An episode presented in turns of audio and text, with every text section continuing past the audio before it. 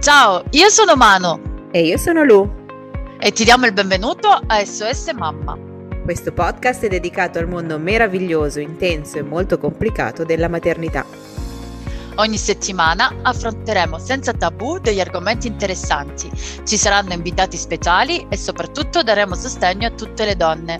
Ricordandovi che non siete sole. Quindi cosa aspettiamo? Iniziamo!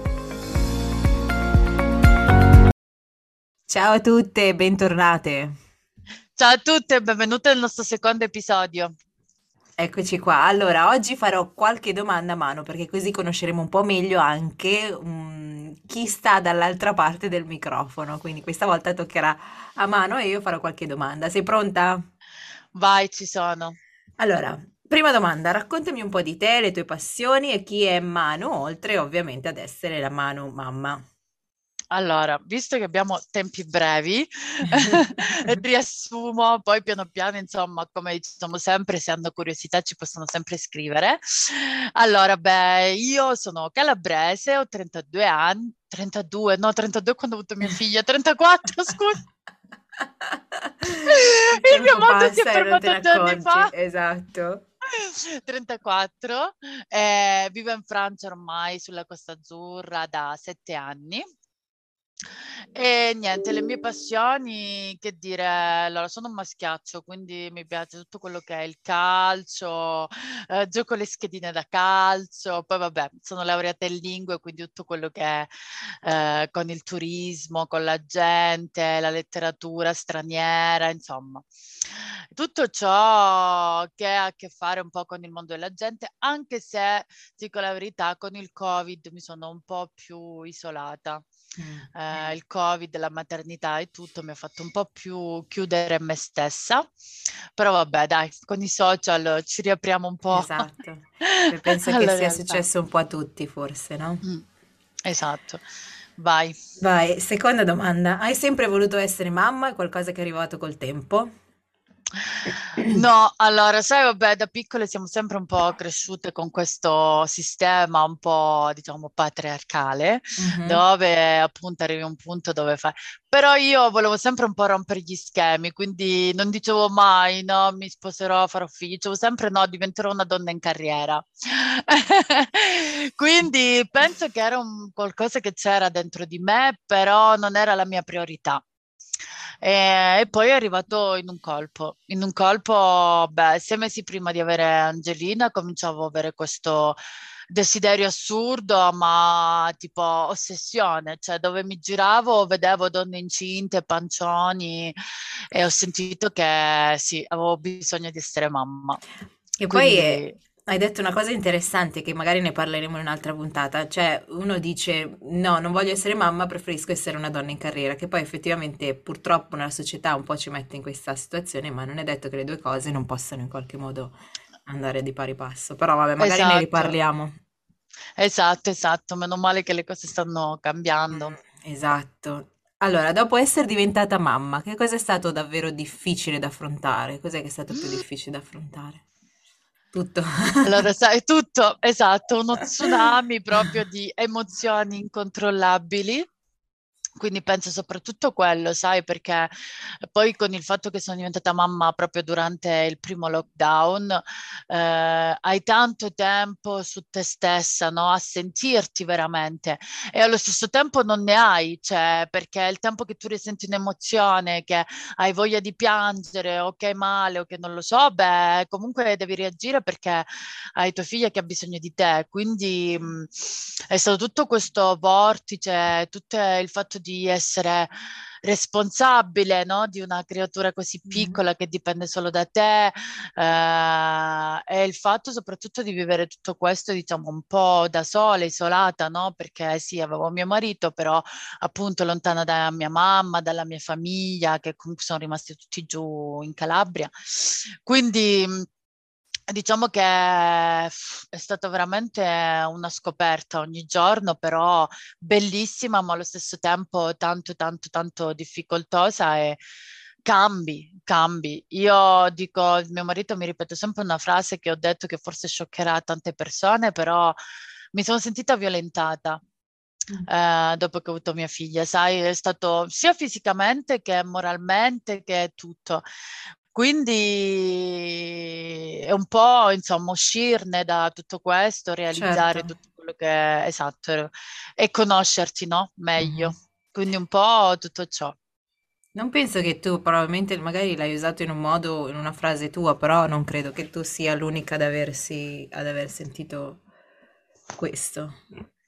Però sì, esatto, potremmo... poi Esatto, è proprio per questo no, che siamo oggi, perché magari io in quel momento mi sono sentita sola, strana, sai, ti metti anche dei dubbi sul fatto, oh mio Dio, ma forse non sono una buona mamma certo, e sì. tutto il resto, no? E poi invece, insomma, proprio per questo i social, il fatto di esserci conosciute, tutto ci ha aiutato a capire esatto. che non è così. Esatto, bene. E, ehm, tu sei una mamma all'estero, giusto? Mm. Come ti trovi? Sono, quali sono i pro e i contro di di questa tua esperienza all'estero? Allora, eh, devo dire la verità, eh, trovo molti più pro che contro, perché vabbè, poi io magari venendo dal sud dell'Italia, sai un po' la sanità, eccetera, lascia desiderare purtroppo, quindi io qua mi sono sentita veramente ben seguita, eh, insomma, quindi per tutto questo, diciamo, per tutto quello che è la, la, la parte eh, medicale, non so se si dice così, mm-hmm. ma hai capito? eh, eh, benissimo. Eh, I contro sono un po', sai, belle tradizioni, le piccole tradizioni, il fatto poi di avere la famiglia accanto, il fatto poi, eh, sai, quando hai male vuoi solo esprimerti nella tua lingua, invece devi fare anche lo sforzo di esprimerti, mm. esatto in un'altra lingua, uh, quindi insomma più una, penso sia stata più una difficoltà emotiva uh, di essere mamma all'estero che pratica, perché pratica, devo dire la verità, sono solo vantaggi. Benissimo, bene. eh, che cosa ami della maternità e che cosa odi? Questa è una domanda Allora, sì, allora cosa amo? Ehm, Beh, diciamo un po' tutto, no? Perché comunque la quotidianità, una scoperta ogni giorno con lei, eh, il fatto che sei stupido, no? Però anche all'inizio ogni cacca era una, una, scoperta, eravamo contenti, sai? Perché il fatto che la faccia bene di quel colore a quell'ora, cioè... Sì, è incredibile. Fatto, guarda, mi ricordo anche il fatto di, di, di, di, fare aria, sai, di fare gas col fatto delle coliche, il fatto che riuscissi a farlo senza piangere era una cosa bellissima. Esatto. Quindi ti, quello è che il fatto che sei felice per le piccole le scoperte. cose, no? Mm. Esatto. Eh, poi questo amore sviscerale che fino a quando non, non, non, ce l'hai non sai che cos'è, no? Pensi di amare mm-hmm. i tuoi genitori, tuo marito, ma non è assolutamente lo stesso. Mentre cosa non ho amato era tutto quello che non conoscevo e che nessuno mi ha mai detto, no? Mm. Quindi appunto questo tsunami emozionale che ti arriva da, da donna, eh, il fatto di eh, il sonno. Allora questo me, mi ha ucciso, cioè io la fatica proprio, no, no, no, guarda, è stata proprio... Io la cosa che ho sopportato di meno, ecco, se è veramente una cosa che odio è il sonno. Ok, eh, credo molti.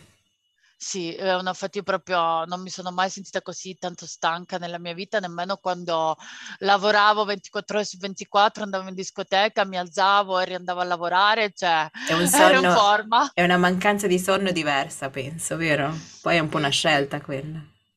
Esatto. Allora, se tornassi indietro, che cosa faresti diversamente? Mm.